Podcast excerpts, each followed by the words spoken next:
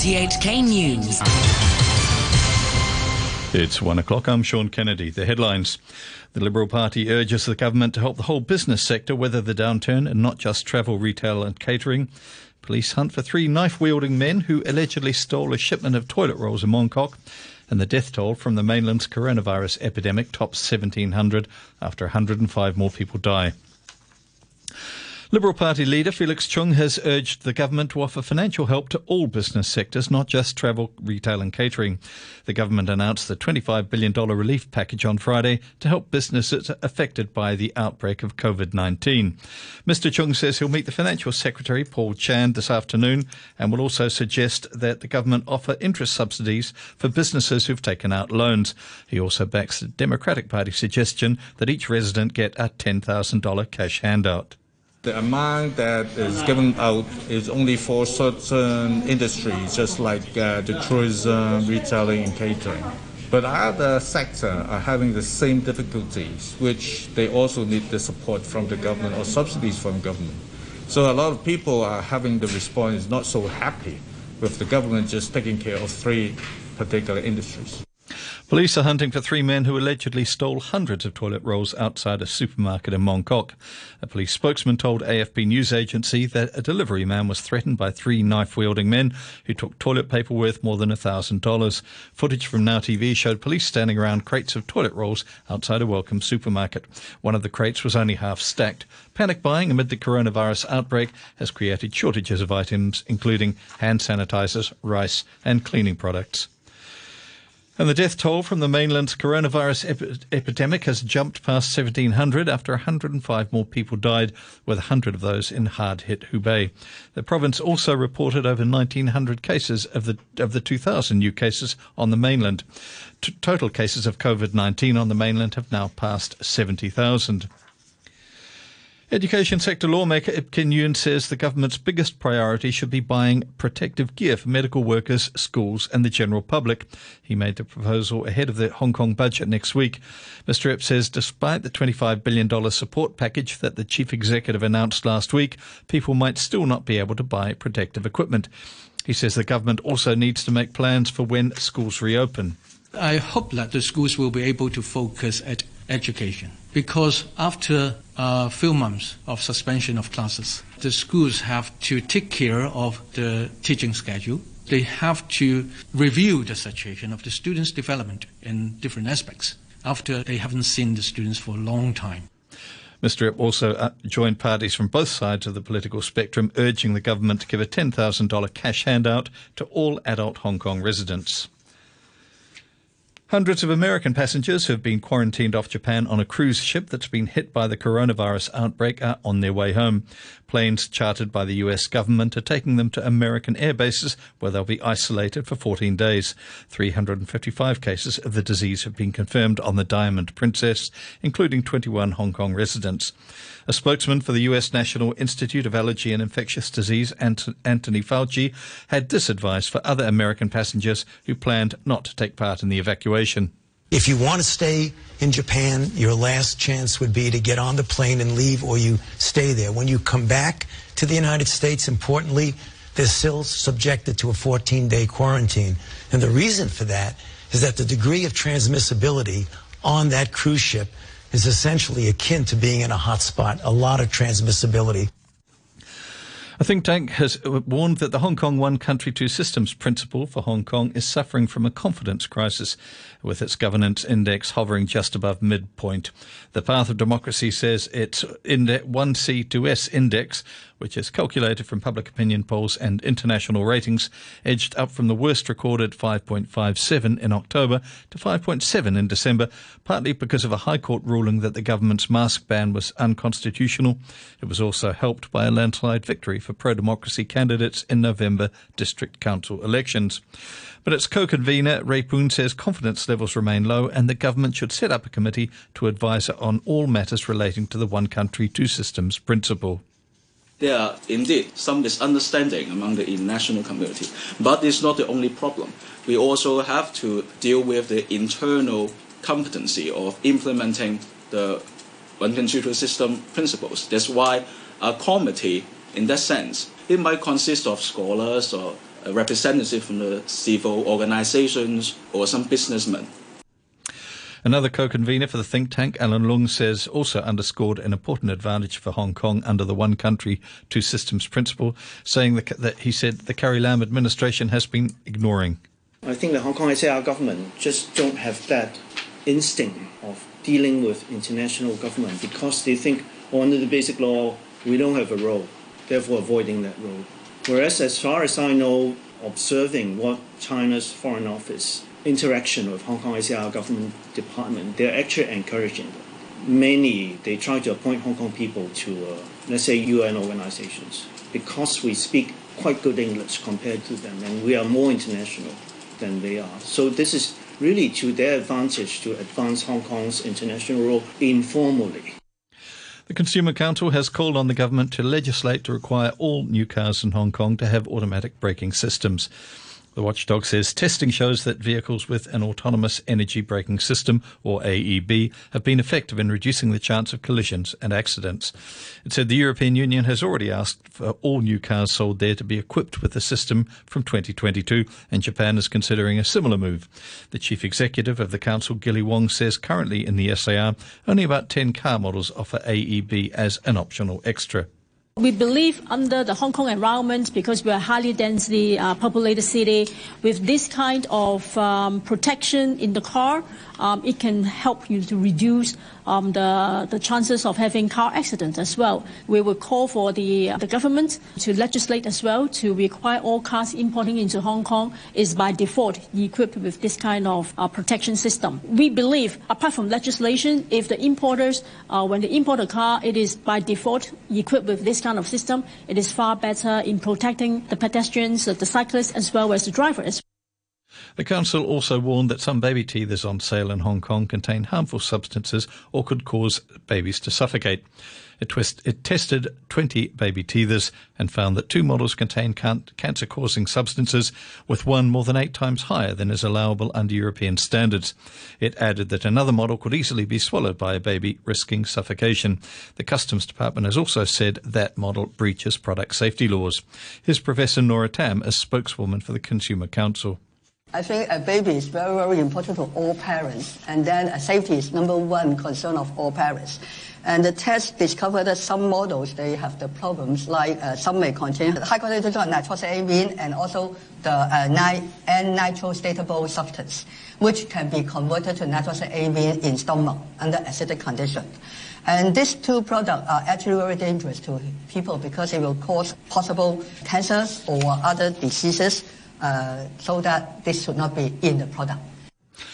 The United States ambassador to Germany says President Trump has threatened to cut off intelligence sharing with countries that deal with technology firm Huawei.